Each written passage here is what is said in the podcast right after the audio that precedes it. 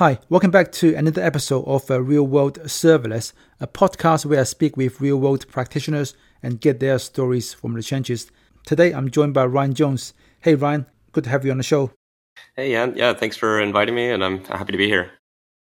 So you've uh, started the Serverless Guru back in 2018, is that right? Yes, that's correct from what we discussed before, you guys have done some really good work uh, helping a number of different customers with uh, adopting serverless technologies. And uh, maybe can we get started by just talking about uh, your experience and how you got into serverless in the first place? Yeah, absolutely. So it was a uh, it was kind of an interesting uh, story for me of how I actually got involved in tech. Started off in Texas. I was trying to figure out what was my career path going to look like, and then uh, I, I saw on a YouTube video about code school. Um, I was still like in between whether doing like economics or finance uh, or, or trying to do programming. I started taking Udemy courses just on random stuff like Android, saw the code school thing, jumped in, you know, both feet. Uh, and I basically left all of my stuff in Texas. I moved to Portland, Oregon, uh, was living on a couch, and then went to a code school. Uh, while I was there, uh, I was just like really lucky timing. One of the students had a brother who was a cloud developer. Uh, I had no idea about cloud, AWS, anything like that. Uh, this was in uh, late. This was like late 2016, early 2017. Uh, so once once I got in connection with that person, and they started telling me about cloud development and what their brother does, and the opportunity that was there, uh, we started actually spending time taking AWS certifications and studying as a group after the code school class would be over. So we'd stay after hours there. Uh, that kind of snowballed into learning about serverless. And one one of the platforms that I actually used to learn about serverless, uh, that it was even a thing, was a cloud guru. And I heard, I think Ryan Kroonenberg basically say something like serverless is the future. And I was like, great, you know, I'm I'm starting from scratch. I don't have any uh, preconceptions about how anything should be done. Serverless is the future. I want to be in the future. I want to be on the cutting edge. And so I, I, went that path. And in my group projects and stuff during the code school, I started building out Alexa skills, uh, working with Lambda. At the time, I still wasn't very familiar with uh, servers and uh, how a lot of the enterprise operational stuff actually happens. Uh, that came much later. And I just got my feet wet in it. I was able to make a, a Alexa skill that helped uh, with the with the collaboration of a couple people on the team as well. Um, that would actually tell the train times and hearing it speak back to me I didn't have to get into an EC2 instance. I didn't have to configure anything. I just we wrote some Node.js. We put it into a Lambda function. We hooked it up with the Alexa uh, SDK and uh, I think Amazon Lex as well. And then we had this working voice coming out of this machine telling us when the next uh, Green Line train would show up in Portland.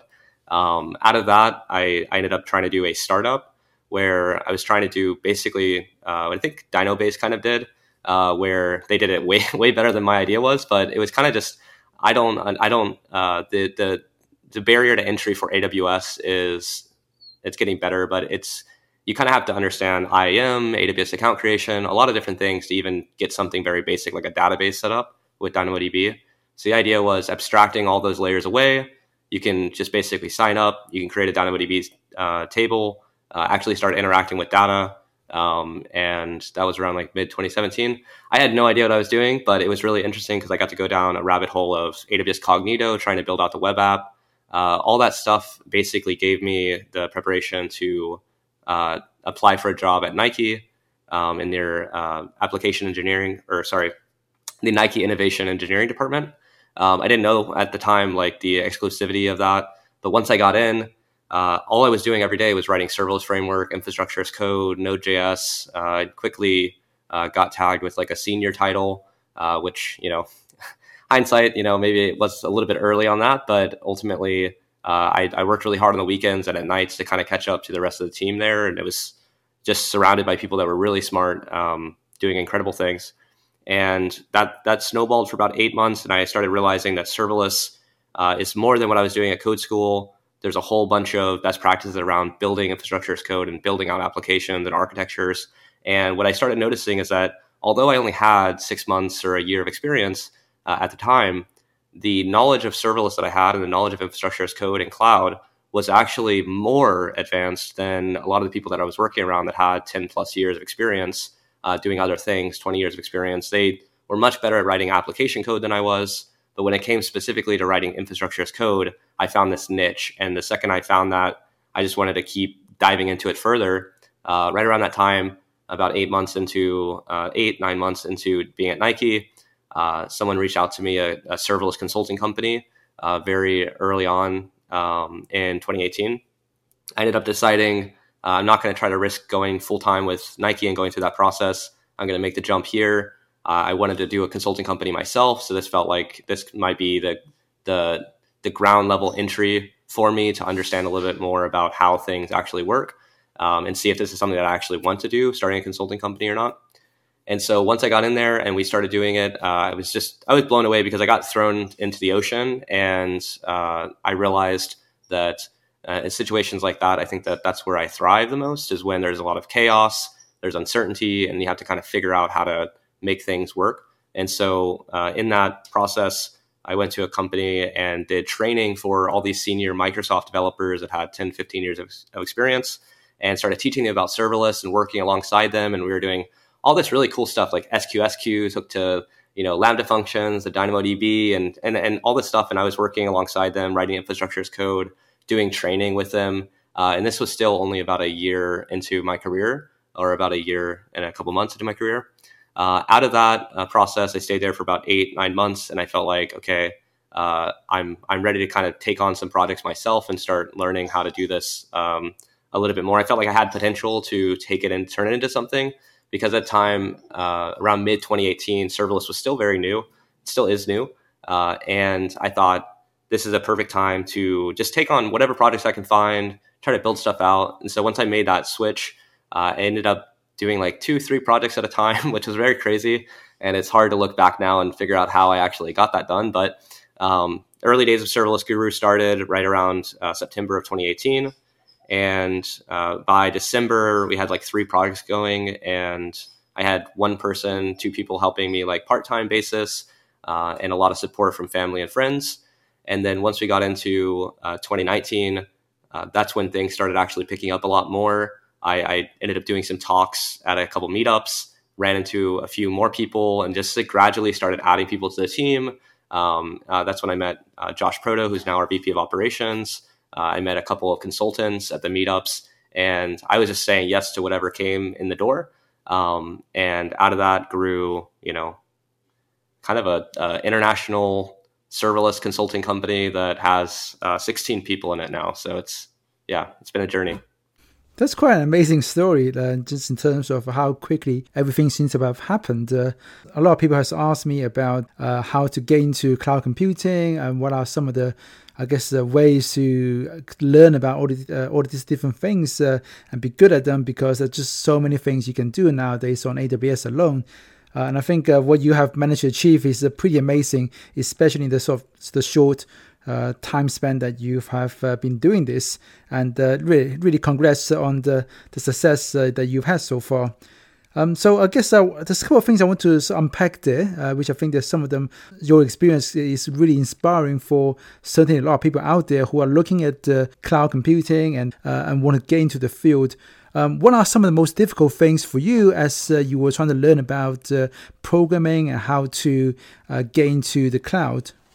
Yeah, great question. So um, I think the, what I kind of faced was uh, this this huge body of knowledge that already existed, and trying to just figure out, like you said, what path do you go? Uh, there's so many things that you can do with serverless or cloud, and I think the path that I kind of went down to start learning about it is I just said I'm going to build this web app, which was uh, kind of automating uh, the creation of DynamoDB tables I'm going to try to build it out. I'm going to try to learn everything that I need to learn to basically make it a reality.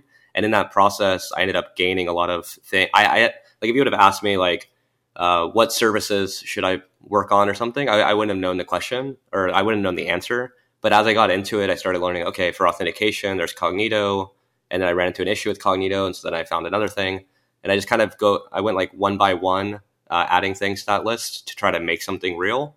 Uh, and then as that kind of came together, I started realizing, oh wow, now I fit like eighty percent of this like uh, you know senior application engineer developer uh, type of role because it was still so new in in 2018.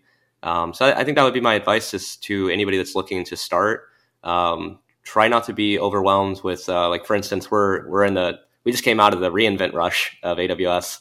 I mean that overwhelms me as well, and I'm sure it does other people in the community. How many changes are happening constantly? But in in reality, it's like you know you want to do something like run something on a timer. You want to have a website that does auth- authentication. You want a backend that does some processing and sends an email. And so focus on that, and in that process, uh, eliminate everything else and work strictly on making that a reality. And then as you do it, then just go to the next thing and make that a reality. And then one by one, just keep doing that. And after you do a few of them, maybe 10, 10 different use cases, then you have kind of a uh, this idea, this web of knowledge of how things actually interact. And then past that point, you can then look at how do you increase, uh, you know, your your workflow. And I think that that's a, a really tough question as well. Is how do you be effective and efficient uh, with cloud development? Yeah, I think uh, learning by doing is always probably the best way to learn. Um, and certainly, I think that's been my experience as well. Just when I want to learn about a new service or how it works, just uh, you know, start working on a like a proof of concept or some kind of a uh, dummy project, so that I can get my hands dirty with the with the service and relearn its uh, ins and outs. And certainly, as uh, you look at AWS from the outside, it looks like this giant, massive thing with uh, 150, maybe 200 different services. Uh, but for most application developers, uh, you don't need to know all of them. If you can just focus on specific use cases like you did, uh, you can actually just narrow it down to maybe two or three services at a time. Um, learn those and then gradually to you know, just work on the other use cases and expand your horizon. Even nowadays, I probably don't use uh, I probably use only about uh, 10, 15 different services at max uh, for any given project, even though there are loads of other things that you may touch here and there, but most of the time you don't need to know them all the time, or at least you don't need to use them all the time. And in terms of the uh, uh, like the uh, service guru, uh, what are some of the challenges that you faced in terms of building up this uh, consulting business? I've kind of gone through similar journey, uh, but I guess I've been working as independent rather as uh, rather than as an agency. So I've not had to worry about things like uh, hiring people, understanding uh, international employment laws, and things like that. Uh, what do you? What are some of the most challenging things that you faced uh, as you're trying to build up and ramp up serverless guru?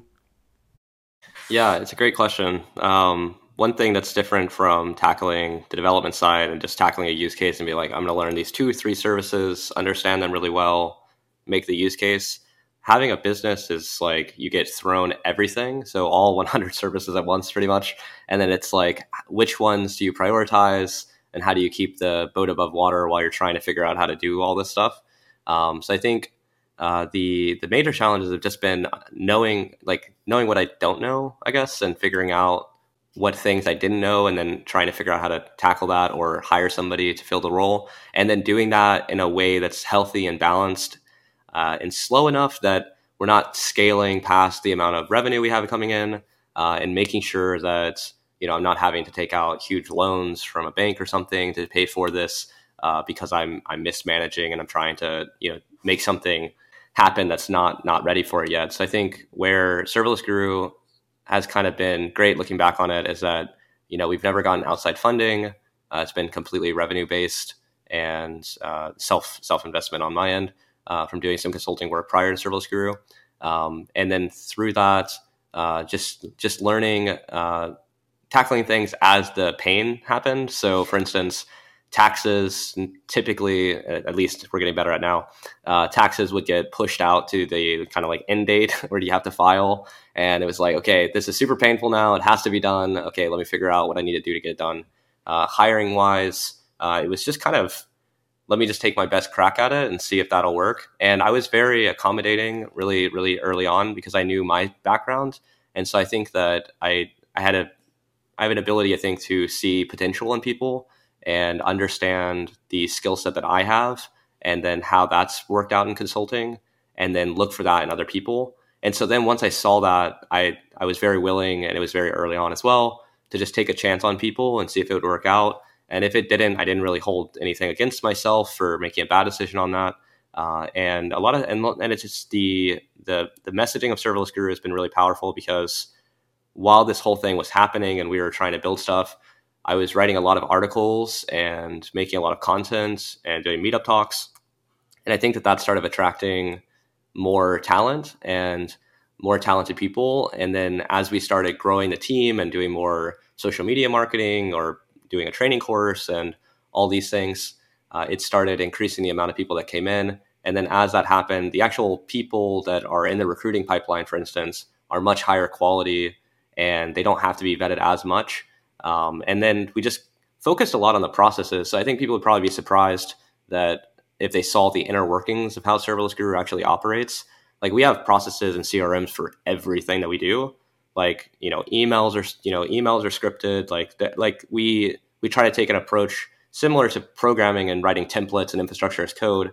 Uh, to try to take that approach on all the processes internally. So now recruiting, uh, calls for recruiting, sales, um, how we manage the team, uh, trying to do mentorship for new consultants that are working with clients, uh, managing expectations of clients, writing statement of works. All that stuff is now scripted to a large degree.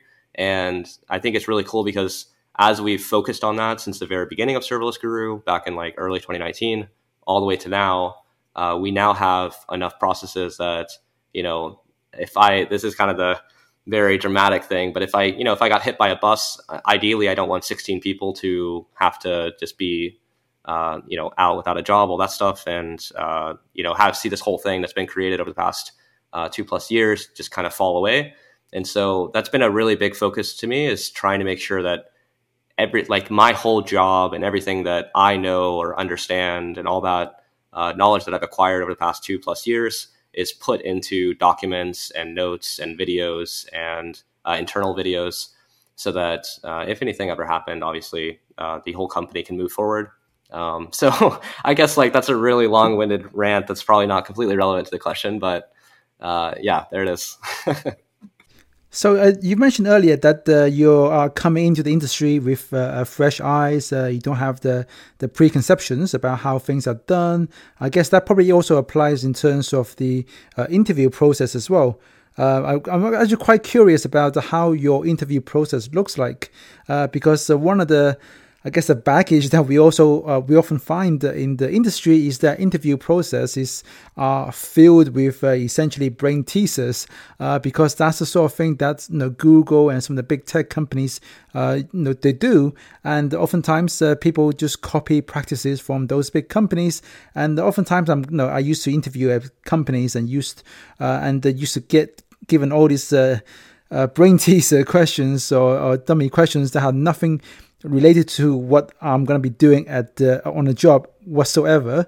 Um, so and and that and that seemed to be a I guess like a backlash against that uh, this kind of this kind of interview process uh, in the industry in the last 12 months or so. Um, how do you guys structure your interview process, and what sort of things do you look out for uh, when you're looking at a candidate? Yeah, so I, I was actually very fortunate uh, that the the Nike interview that I did was actually code challenge based, uh, or sorry, not code challenge as in a whiteboard algorithm, uh, but more build out this REST API, have unit testing, uh, you know, real things that you would actually do on the job. And the reason why it was that structure, even though it was Nike, was because I was on a small, like two person team at Nike, and so the the the lead developer was like the only person on the team at the time, and so he was trying to evaluate I want people that can get on the team with limited uh, information and start making things happen to move the project forward. Uh, so that that was actually how I got the job. As I spent you know a lot of time doing that, uh, prepping for it, and then building it out. And that experience to me felt like the most fair way to evaluate a candidate. And I, have seen that as well with the algorithms, all that stuff. I actually try to get into AWS at one point when I was in coming out of code school, and it was like a 15 minute interview. There was a timer on it. It was like 10 questions, and it was like solve these algorithms. And it was just for an internship, and it was like you know I can actually build real stuff, and this felt like uh, completely irrelevant. I didn't have a CS degree, uh, and and I think it kind of it's one of those things where um, what do you really want this person to do when they actually come on? And for bigger companies like AWS, they might have the structure to have really crazy onboarding and uh, and and just mentorship for new developers coming out of college, uh, where they have the CS degree, they have this low level knowledge, and they can actually build up the extra skills. Um, but for I think for the larger community, I don't think it makes sense to copy these bigger companies because realistically, you don't have those same processes and you don't have that same level of onboarding and mentorship. And so what we see, I think, is like uh, lots of frustration, and I've seen that with a lot of my my friends as well that are in the community uh, in, in the industry, where they try to go apply for a job, but they have to do a whiteboard challenge or solve an algorithm, uh, and they get burnt out because every company is sending them like ten different uh, of these type of challenges, and these people have built you know full applications. They've they've done the front end, the back end, the services, uh, you know, cron, all that stuff and so for serverless guru specifically, seeing that we have a series of like three to five challenges that we do where it's based on work that we actually do for clients. And the idea there is like one of them is uh, it's kind of interesting is convert AWS SAM to serverless framework, um, which doesn't seem like it's a uh, like why would that you know why would that be a, a, challenge? But it is actually a challenge because you have to understand uh, CloudFormation in such a way and you have to break apart the infrastructure as code in such a way that it kind of validates if that person has uh, best practice knowledge of serverless framework, where they are on that spectrum. And it's very easy to see based on what people send back, uh, you know, because you and I both, right, we have courses on this stuff. So like once we see what comes back, it's very easy to determine if that person is, you know, on the senior side or, or more on the junior side. Uh, and then we have other ones for build out an AppSync API, um, that has uh, you know CRUD functionality, and and then kind of seeing like do they use VTL templates to take away the Lambda function?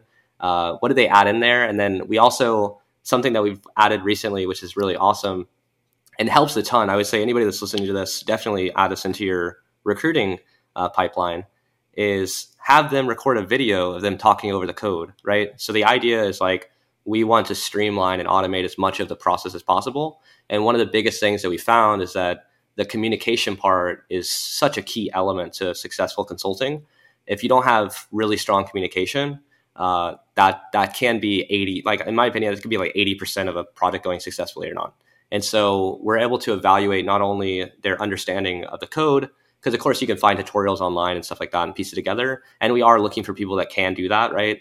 Uh, no experience learn really fast put it together but we're also evaluating can they describe what they built and is it convincing and do they show like signs of confidence in it?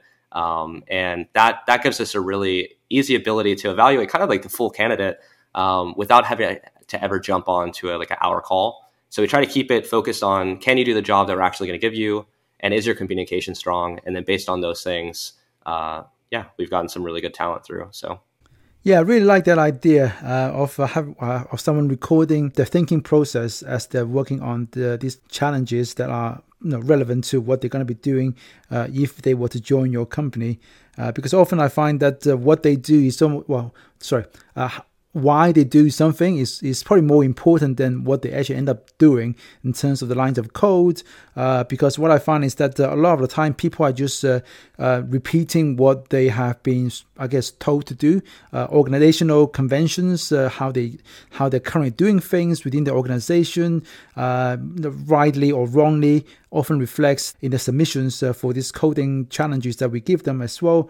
And oftentimes, I think if you listen to, you know, if you're able to talk to uh, or see that the thinking behind it, uh, sometimes uh, what may seem like a weird decision uh, may have more merits because of the context that the candidate is actually coming from.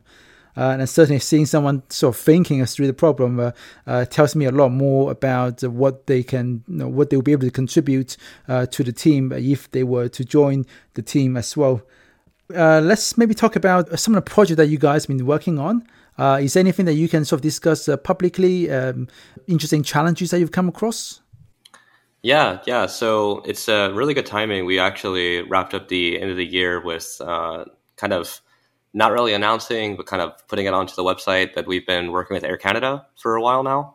Um, and so we actually have a really good, great quote on our website uh, from the director of digital platform architecture at Air Canada that uh, basically says that we've been working with them on a multi-year serverless transformation involving training, support for developers, consulting on best practices, and implementation on critical projects, and that we've uh, serverless gurus helped rapidly accelerate uh, Air Canada's serverless journey. And so that's been a really big project that we've had kind of uh, secretly happening in the background, uh, is working with Air Canada and being involved with their entire team. it's like kind of a global team and can't get into specifics probably on uh, individual projects happening. But what I can say is that uh, it's been an awesome learning experience on the consulting side for us, and having this like stage to perform.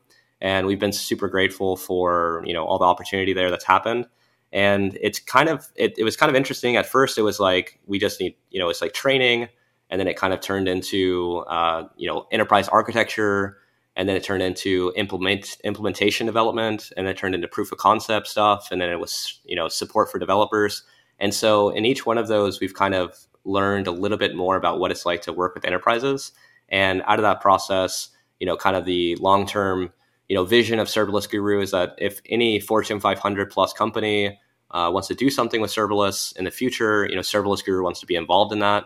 And there was also another one which is like uh, serverless guru wants to help uh, save like one billion dollars in operational expenses, uh, you know, by like 2030 or something. So this is like an eight, 10 year uh, goal for serverless guru. It's not a short term thing. i am still going to be around, you know, next summer and the summer after that, and five summers after that.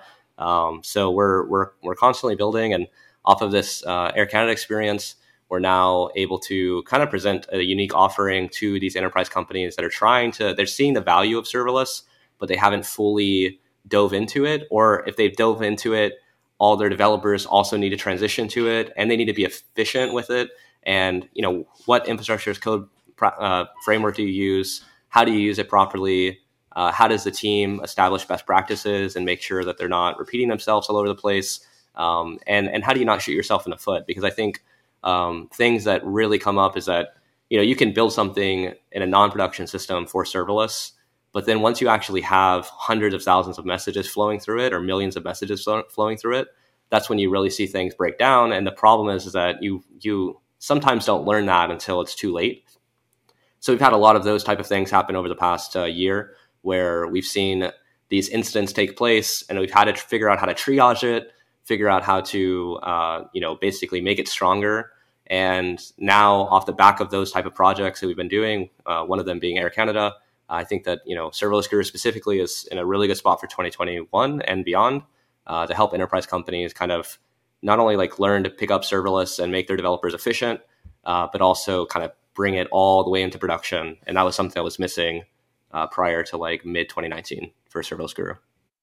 Okay, and uh, with all the different customers that you are working with, uh, have you noticed any uh, adoption trends or maybe common challenges or mistakes that the customers run into when they want to adopt a serverless? Yeah, um, I think the, the big one is it's similar to what we were talking about earlier, which is there's so many things to understand and know. Uh, and also, there's this. I was so I'll, I'll dial back to a meetup that I did back uh, maybe like early 2019, and it was at a DevOps meetup here in Portland, and I got introduced as uh, being uh, someone that's going to talk about serverless and hopefully not about how it's going to take everyone's job away. Um, and I and then it was very awkward after that, but I kind of just took it on the chin. Uh, but it was it was interesting because that's some somewhat to the existing community, uh, which is the majority of the community for like DevOps and people that are working with Chef, Puppet, uh, EC2 servers, things like that uh, uh, virtual machines, uh, on-premise things, they might look at serverless as like a kind of taking the job away. And I think the thing is, is like it's not efficient for a company to let go of all of the people that have all the business context about what how the business actually operates, how the teams work. You know, it takes so long to even just onboard people into like working with the Jira system at the new company and how all the processes work. That the the better solution, the most optimal solution, is actually to take those people and transition them and give them the skills and the knowledge that they need to actually succeed in the new role. And so, um, yeah, I think I've I think I just lost the question a little bit. Uh, yeah, I'm sorry. no worries. Uh, so, so my question was around uh, uh, adoption trends and uh, common challenges. Uh, okay. Uh, but what you talk about is actually very interesting because I've seen that a lot as well. Um, a lot of the pushback from the, I guess, the DevOps community to serverless, at least maybe 12 months ago, has been this potentially um, this sort of like a identity crisis that a lot of them see themselves as infrastructure engineers and you know their whole job hangs around uh, uh, being you know them being the, the, the, the ones to write those infrastructure templates and whatnot uh, and uh, what you know, a lot of that becomes either irrelevant or uh, not as challenging. That requires a specialist uh, in, in the team to to do that to own that piece when using serverless technologies. But I think with the same in, in the same way that industry industrial revolution happened, some people lost their jobs, but you know, they didn't really lose their jobs. They they got other more interesting work instead.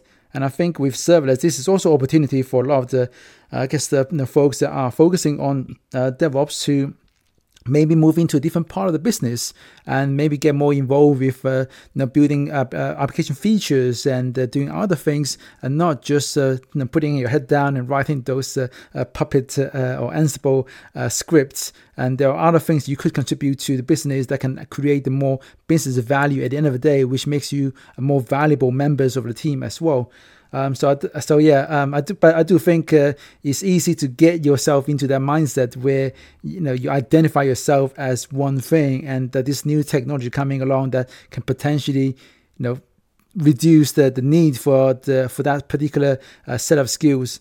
Um, but at the same time, it opens up. I think it lowers the bar of entry for someone to get into uh, you know, building features and developing uh, more, uh, more I guess, customer-facing stuff, where you can create more, a lot more value to the business. Yeah, yeah, absolutely. Yeah, and I think I, I, agree on all fronts. I think the the identity crisis thing is real, and um, you know, going back to the the thing that I said earlier is like the um, when people are actually making that transition uh, or for businesses like the it's more efficient to actually take those people and give them the skills they need to actually be effective. And then i think also in that process like i actually did i so i was doing serverless development and doing serverless consulting.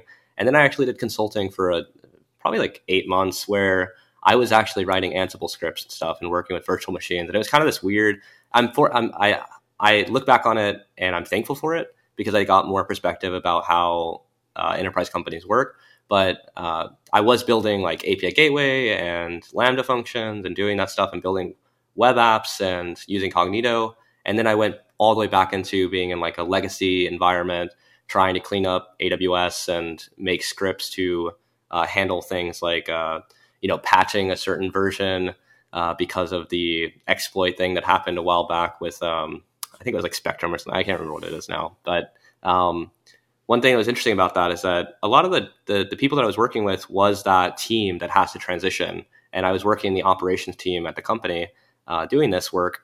And I think that the the type of work that's being done is it's very stressful. Like people are on, they have like a beeper on them.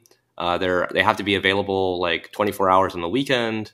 Um, the the databases would get maxed out, and they would have to someone would have to be there to actually modify it.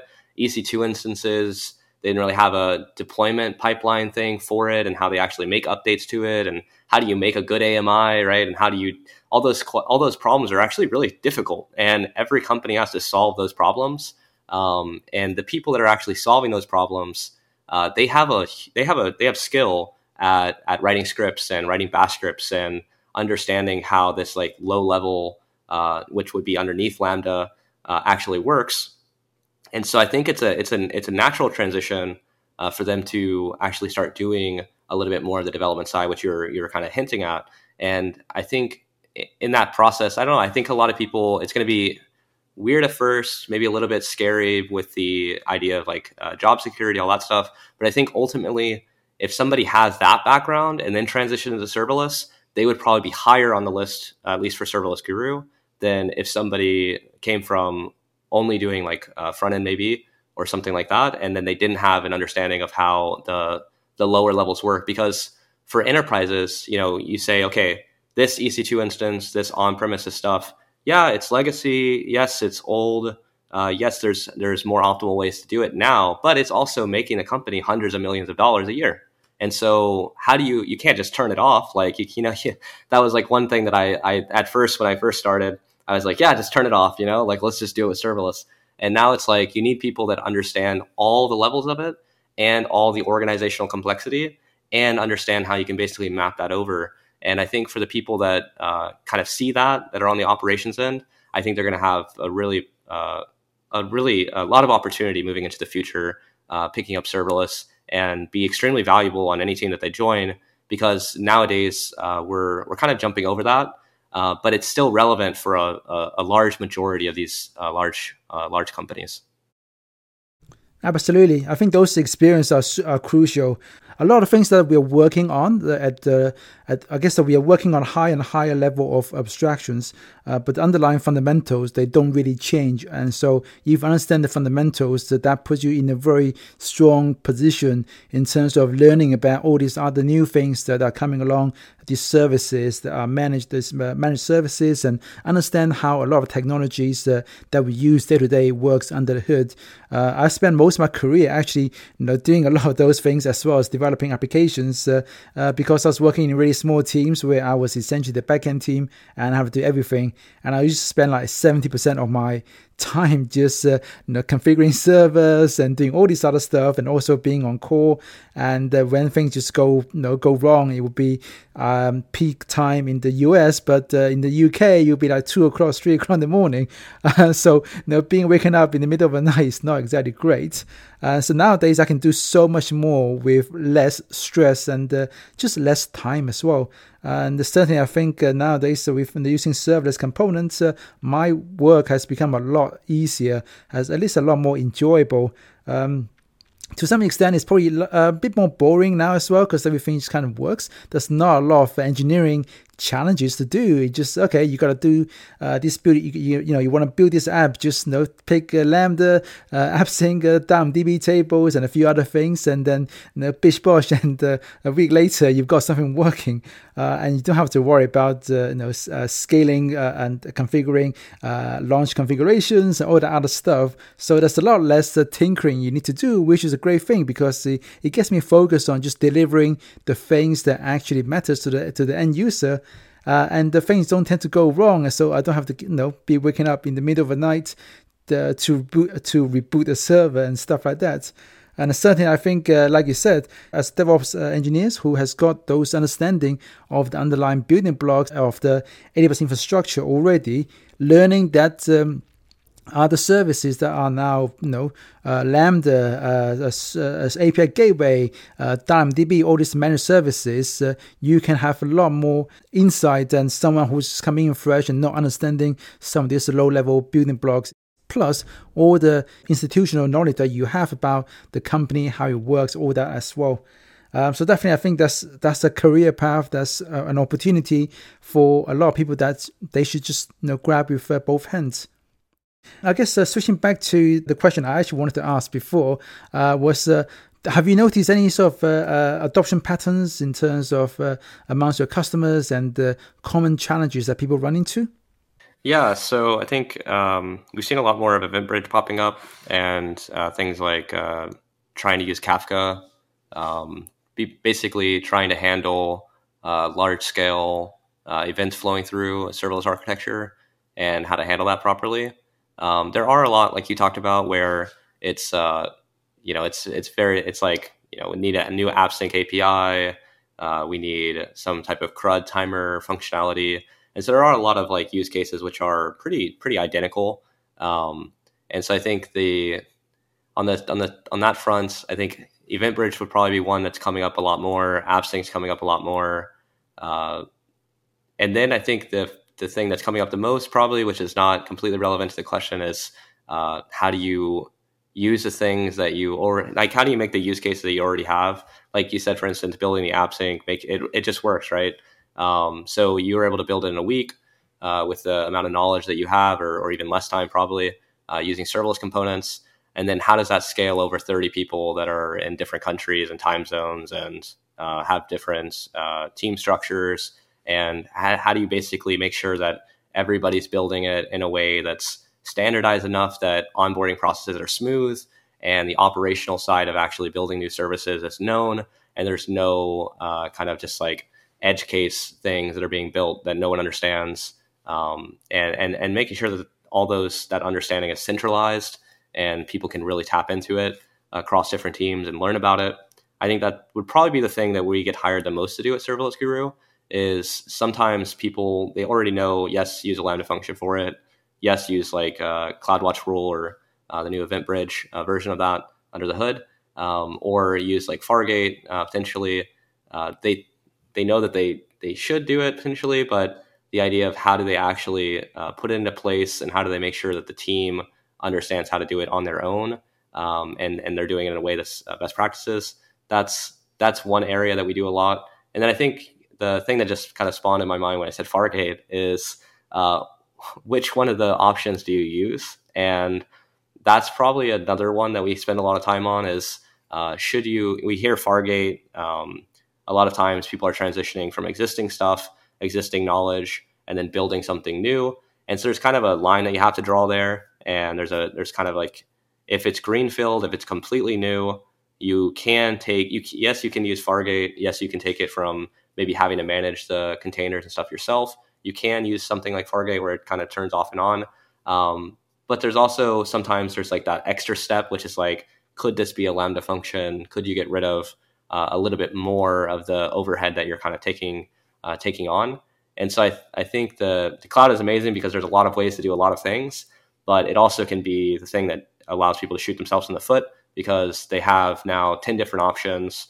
And, uh, you know, with the Lambda container support that recently came out, or Lambda extensions, or uh, Lambda layers, or using Fargate or ECS or EC2 or uh, what is it like Elastic uh, or Beanstalk, whatever that is, um, off top of my head. So using those different options, there's a lot of things that people can do and a lot of different ways that people can build out similar things. Um, and then knowing which one won't, like which one will actually scale to the team size and which one will allow them to have the most long-term benefit. That's that's an area that we probably work on the most. Okay. And uh, now that we are in the 2021, uh, what's next for Serverless Guru and for you uh, for yourself? Uh, what's you know, what's your outlook for 2021? Yeah, um, yeah, this has been on my mind a lot. I think one thing that happens uh, with me is that whenever things uh, turn off, I I start like going through my head like, is everything okay? Like, what is this going to look like? I think I got a, I get a lot of personally a lot of self uh, worth out of the out of the work that I do uh, with Serverless Guru and out of like building things and seeing things go forward and answering emails even. so I think when everything turned off uh, for the holidays, I, I did turn off, but I kind of felt like yeah a little bit of like self doubt around that. But getting back to the question, um, when it comes to Serverless Guru in 2021, uh, it's you know it's part of a it's one year out of our eight to ten year uh, vision for the company, and uh, this year we're hoping to shoot for uh, one more enterprise client uh, by June, and then uh, trying not to box in the anything past that point, right? So what that kind of looks like is a lot of times there can be there's this there's this term called uh, sticker shock, and so the idea there is that if something if there's the if the the, the money is is too much or the goal is is too seems too big, you almost will psych yourself out of it and so one thing I've tried to do since the beginning of Serverless Guru is just leave that at the door. I don't know what will happen, um, but I'm just going to shoot for one thing. I'm going to shoot for one step forward, and and who knows? After June, maybe we'll have two clients. Maybe there'll be three more enterprise clients. Uh, but I think ultimately, to get to the goal of you know saving a billion dollars of operational you know expenses and and kind of growing to any Fortune 500 company plus that's doing uh, serverless stuff, serverless Guru is involved you know, it requires a super big team. So we're going to be doing a lot of recruiting. Uh, it requires a lot of sales. Uh, it requires a lot of uh, giving back to the community through uh, content and uh, media, getting the message out there about what we're doing. And so a big focus in 2020 was, you know, keeping the wheels on the car as we're, we're going down the track or on the train. And I think now we've, we've got a lot of the wheels, you know, we've got a lot of areas like accounting and, and, you know, finance and all this stuff. We've kind of got that uh, laid down in 2020. And so in 2021, we're looking at uh, how do we increase, how do we maximize our marketing, how do we maximize the training course, how do we uh, make new training courses, make new content for the community, uh, increase our sales, target enterprise companies, uh, and and really grow the amount of uh, you know kind of network that Serverless Guru has. Uh, and then personally, I'm looking to get uh, my skydiving license. Uh, so that would be one thing personally for 2021. That's exciting, and uh, I guess uh, well, best of luck uh, to both uh, uh, your endeavors, uh, well, personal endeavors, as well as what you're hoping to achieve with Serverless Guru. Um, I guess, uh, yeah, thank you so much for taking the time to talk to us uh, today. And uh, how, and if anyone who's listening to the podcast uh, wants to consider Serverless Guru as, as, the next step in their career, how can people find you guys on the internet and how can they uh, apply for a role at the Serverless Guru? Yeah, yeah. Um, so come to serverlessguru.com. Uh, we've got contact forms for sales. Uh, you can also uh, message us directly on uh, either uh, LinkedIn or Twitter. Both of them are at Serverless Guru. Um, if you want to ask questions about serverless or have anything like that, definitely I would say Twitter is probably the best route. If you're looking to apply for a job, you can email us at info at serverlessguru.com, and that will get us directly to the hiring people on the team to evaluate and move forward on that process. Um, uh, same thing if you're looking for uh, to, uh, your next partner for a serverless initiative, a migration, uh, enterprise architecture advice, things like that. Uh, you can also go to info at serverlessguru.com or submit our form.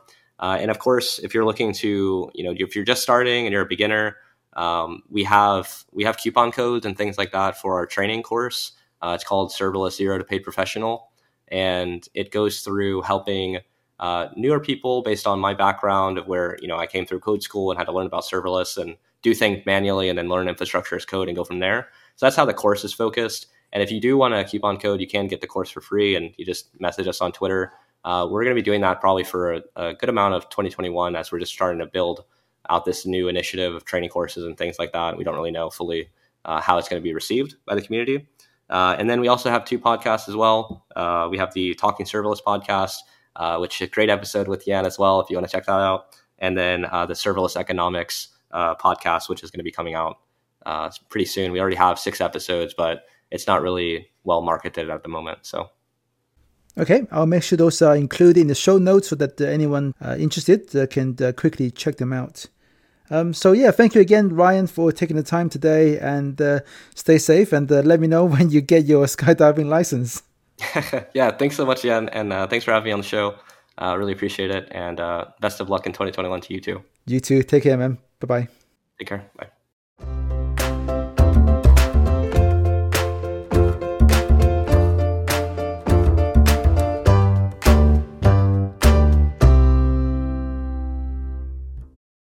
So that's it for another episode of Real World Serverless. To access the show notes, please go to realworldserverless.com. If you want to learn how to build production ready serverless applications, please check out my upcoming courses at productionreadyserverless.com. And I'll see you guys next time.